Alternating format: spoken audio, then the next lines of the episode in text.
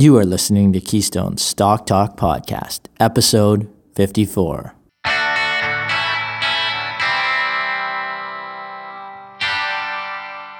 If this is your first time listening, then thanks for stopping by. This podcast is produced every week for your enjoyment, and show notes are found at www.keystocks.com. Come back often, and feel free to add the podcast to your favorite RSS feed or on iTunes. You can also follow us on Twitter at Keystocks and on Facebook or via our 24 hour streaming radio station, pennystocks.fm. And keep submitting your stocks via the usual social channels or at our website, keystocks.com, for our Your Stock Our Take segment. And we just might review your stock in an upcoming show and let you know if it is a buy, sell, or hold. This week, in our Your Stock Our Take segment, we take a look at C-COM Satellite Systems, CMI on the TSX Venture, a dividend paying microcap stock which develops, manufactures, and deploys commercial grade mobile satellite based technology for the delivery of two way high speed internet, VoIP, and video services into vehicles. This is a stock we owned years ago and sold after a very strong return. The company just reported a strong quarter of growth, and a listener asks us our thoughts on the stock going forward.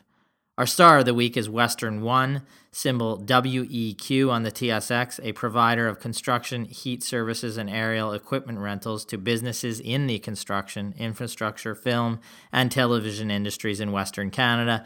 The stock jumped 31% this week after reporting the business would be sold to United Rentals for a base cash purchase price of around 120 million. Finally, our dog of the week is Aurora Cannabis symbol ACB on the TSX, a leading producer and distributor of medical cannabis in Canada and internationally. The stock dropped 27% this past week and is hardly alone in the cannabis segment, which has taken its lumps following legalization mid last week in Canada. Is this company a dog or a potential opportunity? We'll let you know. Now let's dig into the show. I'd like to welcome back my co-host, Keystone's VP and senior analyst, Mr. Aaron Dunn. How are you doing? Doing great. How are you doing today, Ryan? Doing well. Doing well. Definitely uh, saw kind of a uh, a negative market overall in the in the uh, markets this week. Uh, quite a sell off in the cannabis stocks. In fact, it was just a continuation of the selling we saw post legalization. Um, it could be a case of buying on rumor, selling on news. I think I might be more inclined to say the industry just came or became real and now, from an investor perspective, it, it would be more a put up and shut up type scenario. In other words, start posting real cash flow to justify your valuations, or you will have, you know, you won't have a place in most portfolios, or at least most fundamental portfolios out there. I don't know what your take and, is. And profitability yeah, too. I yeah, think that I think that you're you're exactly right. It's it's it's now the speculation is behind us more or less, and these companies actually have to produce as a real biz, real businesses in a real industry and you know, as you know, Ryan, one of the things we've been looking really closely at is just the supply and demand um, dynamics post legalization. And generally, uh, the expectation is that consumption is going to be about 800,000 kilograms per year. Uh, in Canada domestically. And if you look at just the top 10 players, for instance, uh, they have plans over the next two, three years to build production up to over 2 million kilograms, so double the, the required consumption um, double what the demand will be. So it's um, it's obviously there's there's some expectation that there's going to be a market outside of Canada, but you know now that these companies are actually going to start to sell legal recreational marijuana. Uh, we're going to see what that what that translates into on their financial statements, and if any of them can actually get profitable. And I think there's going to be a major, major shakedown of the industry where a lot of these smaller players are going to have trouble competing against the bigger players, and the bigger players as well are are gonna are gonna come under pressure somewhat on a price perspective, competing with each other. Yeah, and, and like we said, it's to be put up or shut up going forward. Show show me the show me the money uh, of Jerry Maguire fame. That's what you're going to see going forward, and investors are going to ask for that now. So uh, they're going to have to justify some of the valuations out there. Some of the companies may be able to do it, and there will be definitely some out there that we can see that will fail. Yeah, you know, an, another thing to, to consider as well is that when you look at the forecasted demand figures, that's total demand. So that includes the black market and and the legal cannabis market. And Deloitte, for instance, they are they're forecasting that about a third of cannabis sales in 2019 are, are still going to be accounted for through the black market. But it's possible that, that the actual number can be quite higher because distribution, for example, is controlled by the provinces. And uh, I mean, just for example, in in in British Columbia, all marijuana has all legal marijuana has to go through the liquor distribution branch, just exactly like our liquor does. So there, the liquor distribution branch here is going to license the the retailers and control that. Well, how quickly can they ramp up the legal retail distribution chains? I mean, if it takes years to to really gain, you know, the traction that the the illegal market really has here right now. I mean, if you look in Vancouver, there's dispensaries all over the city. Um, just because cannabis is legalized now, those are still illegal dispensaries. They're not they're not licensed to sell. They're not they're not selling product through the liquor distribution branch. So you just you wonder how quickly uh, can the can the can the legal cannabis market catch up to a black market that is really already very established? And if it can't, then and and it's a slow slow move forward getting these licensed distribution chains up and running, then people are still gonna purchase their their product from the black market. Yeah, I mean, there's certainly, yeah, I mean, I agree. There's certainly action in the sector, though. I mean, we saw, I think, just this week, company Bevo Agro, uh, which is a they were a grower of you know tomatoes, hothouse tomatoes. Uh, got bought out by a marijuana producer. Um, you know that just is going to bring more potential supply onto the market, and that's that's what we're seeing. So it's going to be interesting to see the way it plays out. Now let's look at our. That really actually ties into our dog of the week, um, and we could have picked uh, almost any company in the marijuana segment this week, but we're going to look at first uh, Aurora Cannabis, and Aaron, you're going to look at that. From our stars and dogs segment, it's time for this week's dog.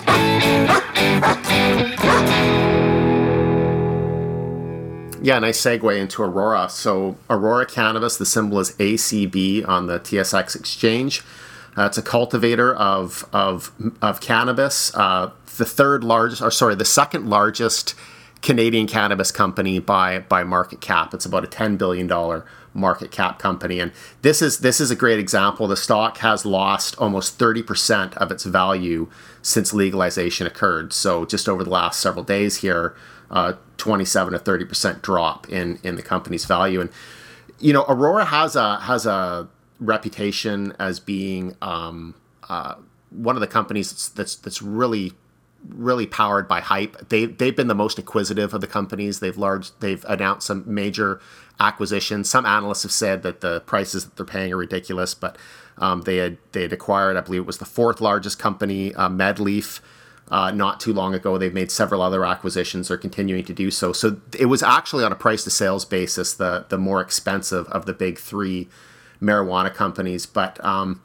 like all the marijuana, like like the major marijuana companies, the the revenue has been good for this company. So in in the last um, the last year, the company's reported 55 million in revenues, up 200% compared to the year before that. But big net loss, so an adjusted net loss over that period of 116 million. So nowhere near profitability. And um, yeah, this is this is a company that's been it's it's, it's suffered with the market. So this is the the recent decline in Aurora has not been a company specific thing. Really, it's just been suffering with the market. But of the biggest players, which would be Canopy, Aurora, and Aphria, Aurora has has suffered the biggest decline since uh, since legalization has occurred. Uh, so the, the company, I mean, the company going forward, for, for, from our perspective, there's just there's a lot of risk. There's a lot of unknown. It's it's it's even with the the drop in its in its share price, it's still a very highly valued company, um, probably close to about 200 times sales and if you just put that into perspective, I mean, the top tech companies in the US trade at typically less than 10 times sales or around 10 times sales. So, you know, that, that just gives you an idea of how much this company has to grow in order to earn that valuation and, and what types of expectations are baked into to the current share price, even after this decline. So, uh, not trying to single single Aurora out. All, all the companies have suffered over the past week here, but it has been the hardest hit, and it is our, our dog of the week. Yeah, that's a good summary, and I think we we were asked many times when we we just a couple weeks ago, right ahead of legalization, um, you know, our thoughts on the valuations in the sector, and can we recommend something there? And uh, you know, given the valuations at that time, we just you know we could not see the value in in the companies uh, in the near term and even over the next year at least uh, that would justify the massive valuations the segment was getting at that point. Uh, we were very happy that we did not at that point recommend anything to our clients. And, uh, you know, we'll continue to see if there's opportunities there. We're monitoring all 110, 109 companies in the Canadian markets that are uh, in this segment. But until we see value and see some confirmation in terms of profitability, I, I think we'll be staying on the sidelines largely. Now let's take a look at our Your Stock, Our Take for this week. It's time we answer a question on your stock in a little segment we like to call Your Stock, Our Take. Buy, sell, or hold. It is a company we are very familiar with, C-COM Satellite. Uh, a listener asked us, C-COM just reported great results. Is the growth story back intact here? That's from Martin Murin. Now, C-COM is a company trades around $1.20 right now, market cap around 44 million. What does the company do? They are a leading developer, manufacturer, and deployer of commercial grade mobile satellite based technology for the delivery of two-way high-speed internet, VoIP, and video services into vehicles. Essentially, they make antennas. Now, C-COM has developed proprietary mobile auto deploying antennas that develop uh, that deliver sorry broadband and satellite into vehicles while stationary virtually anywhere one can drive. There are more than 7,000 C-COM antennas that have been, deployed in over 103 countries worldwide. So the company's done a great job in its niche market. Now, the last quarter uh, is really what you know can is exciting the market, exciting this listener on this stock. You saw revenue growth of 71 percent up to 4 million. A net income grew up 392% to 641,000 up from 130,000 in the same period last year. Uh, it was a tremendous growth quarter for the company, but the company has gone through some tough times as the mining and energy sectors uh, were in significant downturns over the last several years. Uh, they have seen pickup in activity in those segments, uh, new orders coming in, which have uh, you know buoyed, buoyed these results, really boosted them, boosted these results in the last quarter. But on a trailing basis, uh, the company still trades with a PE of around 23, 24 times earnings. Now, there's a great cash position here 15.4 million or about 35% of its market cap is in cash and there's really no debt here so if you remo- remove that cash it trades at relatively more reasonable valuations but it's certainly still not cheap like i said the balance sheet is growth here or is great here but the growth has been spotty the current trailing valuations are really not cheap especially for a microcap stock. But if it continued to post growth and profitable growth like we saw in the third quarter, the multiple will quickly move lower and the stock will look more attractive. It pays an attractive dividend and has paid that for years now. Uh, it's over 4%. And at present, the stock for us is more of a hold. But if we continue, like I say, said, to see these contract wins, further growth quarters, uh, as we saw in the profitable Q3 that we just saw from the business, the stock would once again come into our radar, onto our radar, and uh, be a stock we're closely watching right now to see if it can replicate that growth we saw in Q3. So Ryan, what what would you think would be a an appropriate valuation to pay for a stock like C-COM? Well, I mean, because it does have some cyclicality to its business, um, I would play a below market multiple. So right now it's trading at a above market multiple. So if the market was trading at 18 times earnings, uh, I would like to you know buy it in the 15 times range, for example. And it, it, it would all depend on the certainty on growth going forward.